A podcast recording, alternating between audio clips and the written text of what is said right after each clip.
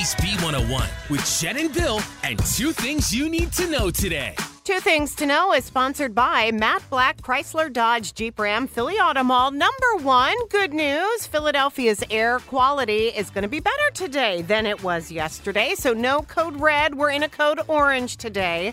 And while you're going to see a lot of haze out there this morning, it is expected to start clearing out around 12 noon. And number two, that improving air quality is also good news if you are traveling today. Put the car windows down. AAA is predicting 51 million Americans will be leaving home this 4th of July weekend, which is actually a record for the holiday. And today's expected to be the busiest day on the roads this weekend. In fact, in the Philly area, more than half a million drivers are going to be out and about, likely going down the shore to the Poconos. And they say the best times to leave are either really early this morning or really late tonight.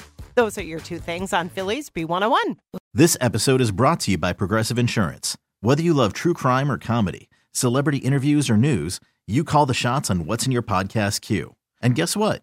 Now you can call them on your auto insurance too with the Name Your Price tool from Progressive.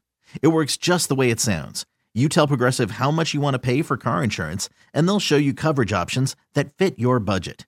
Get your quote today at progressive.com to join the over 28 million drivers who trust Progressive. Progressive Casualty Insurance Company and Affiliates. Price and coverage match limited by state law.